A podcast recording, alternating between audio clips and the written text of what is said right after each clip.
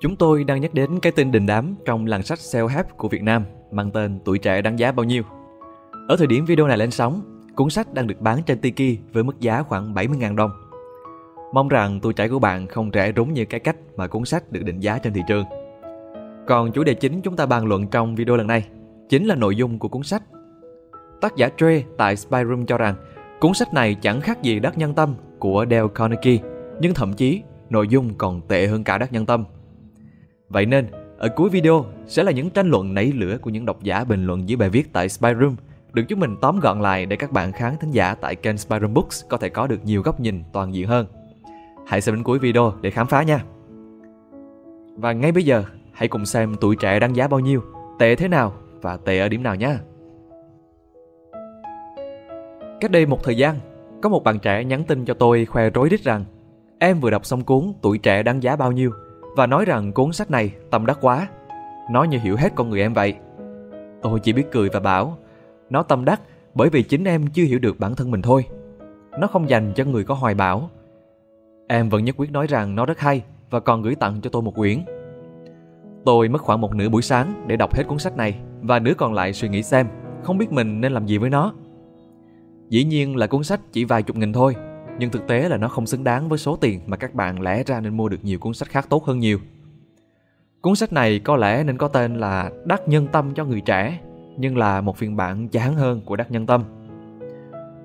Tuổi Trẻ Đáng Giá Bao Nhiêu được pê rờ khá tốt, luôn nằm trong top bán chạy. Một phần là do tên chọn sách rất khéo. Xin trích lời của anh Kevin Nguyễn, một người từng review cuốn sách này. Hỏi một câu khó trả lời và chẳng bao giờ có đáp án chính xác thì có mà cả triệu người đọc cũng chả ai đánh giá được, đúng không nào?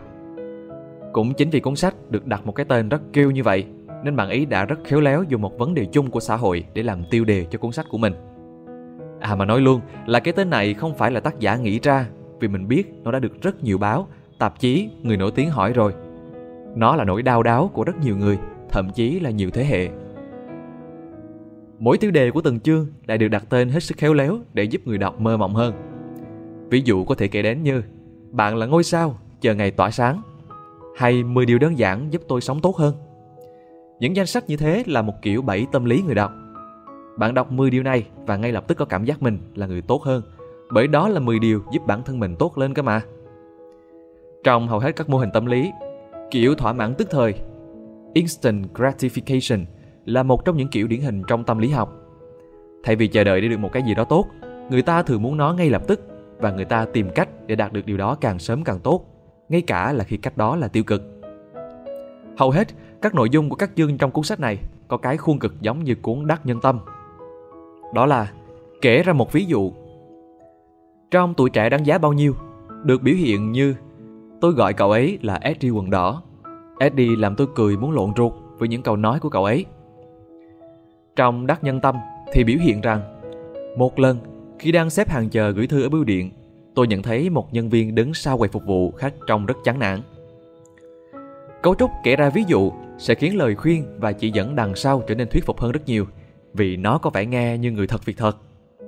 Tuy nhiên, có những lời khuyên mang tính vô cùng cảm quan và không hề có cơ sở khoa học nào, như ở chương mười điều đơn giản giúp tôi sống tốt hơn. Có một vài quan điểm kỳ lạ khác mà cuốn sách chỉ ra khiến độc giả đặt ra những thắc mắc, ví dụ như nói không với ti vi. Có lẽ cô Rosie Nguyễn không hề biết rằng có những người thành công vô cùng lại có thói quen xem ti vi rất nhiều. Ví dụ như nam ca sĩ, nhạc sĩ huyền thoại của nhóm nhạc The Beatles, John Lennon, trong một buổi phỏng vấn với The Smith Tapes đã nói khi còn bé, ông dành hàng giờ liền trong ngày để xem ti vi và thậm chí bật nó ngay cả khi không còn chương trình nào phát sóng. Không sa đà vào trò chơi điện tử. Rosie Nguyễn sử dụng kiểu ví dụ sau đó đưa ra lời khuyên bằng cách kể lại về một người bạn không bao giờ chơi trò chơi điện tử. Vì bạn ấy có một người cha cực kỳ nghiêm khắc, cho nên mỗi lần được điểm mười hay đứng nhất lớp, cậu ấy được thưởng bằng cách đứng ngó người khác chơi.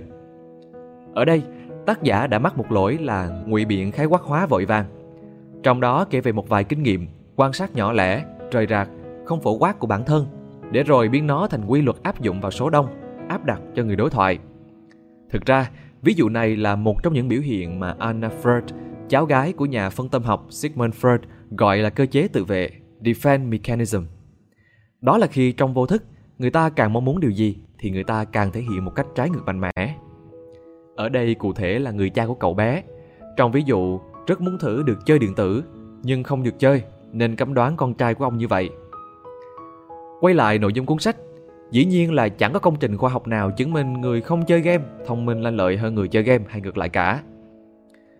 Tôi có một thời gian làm cộng tác viên cho chuyên mục Sống của trang tin Cafebiz, nên không còn lạ lắm gì với những lời chia sẻ bí quyết được đăng đầy rẫy trên mạng. Có lẽ vì tác giả bớt đọc báo và tạp chí, điều này được viết ở điều thứ tư trong mười điều nên không biết đến điều đó. Trong cuốn bảy thói quen của người thành đạt của Stephen Covey, tác giả đưa ra bảy thói quen và lấy ví dụ những người thành đạt. Thế nhưng, bạn có biết những người có thói quen y hệt nhưng thất bại? Hãy gọi đó là nghĩa trang của những kẻ thất bại. Tất cả những gì các cuốn sách self-help nói đều là chung chung và không thể áp dụng với tất cả mọi người. Người viết sách không tiếp xúc với bạn, nhưng khi đọc nó lại khiến bạn tưởng mình đang tốt đẹp hơn.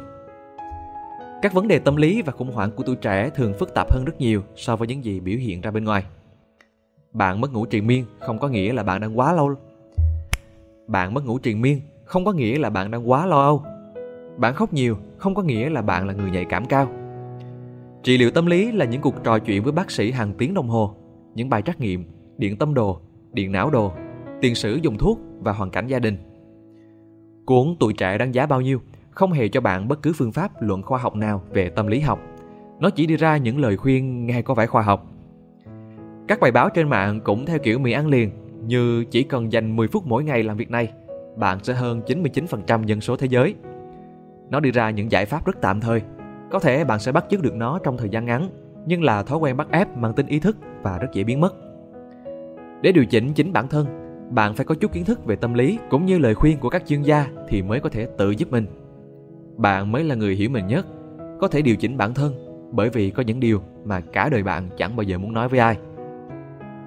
Các loại sách self-help mà tác giả Việt viết xuất hiện nhan nhản nhưng toàn nói về những thứ cũ kỹ mà sách self-help nước ngoài đã nói cách đây cả trăm năm.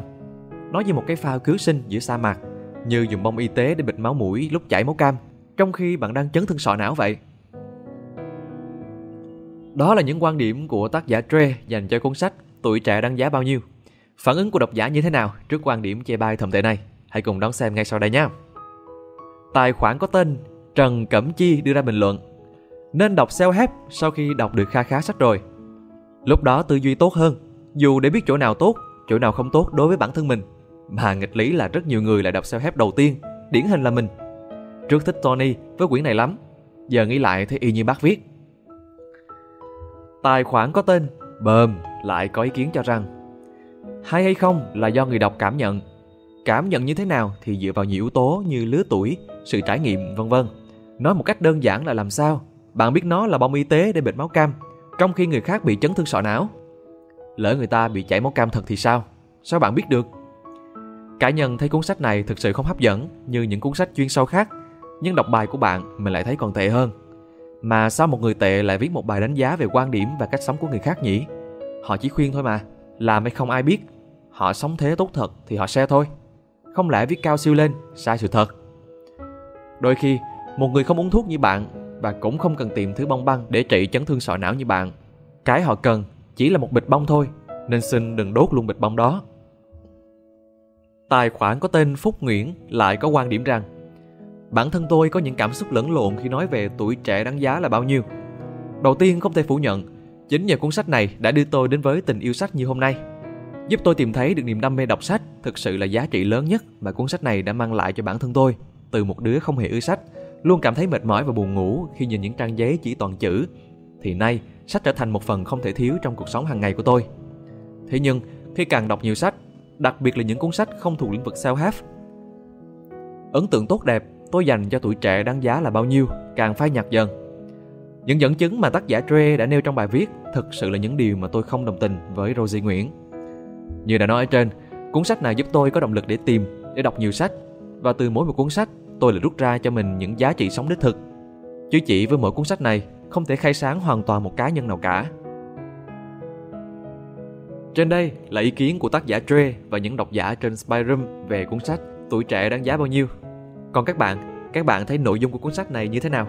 Hãy để lại nhận định của mình ở phần bình luận bên dưới nha. Hy vọng là các bạn sẽ thích video lần này và đừng quên nhấn đăng ký kênh. để theo dõi những video mới nhất nhé. Còn bây giờ thì xin chào và hẹn gặp lại. Đây là Spiderum, còn mình là Nam.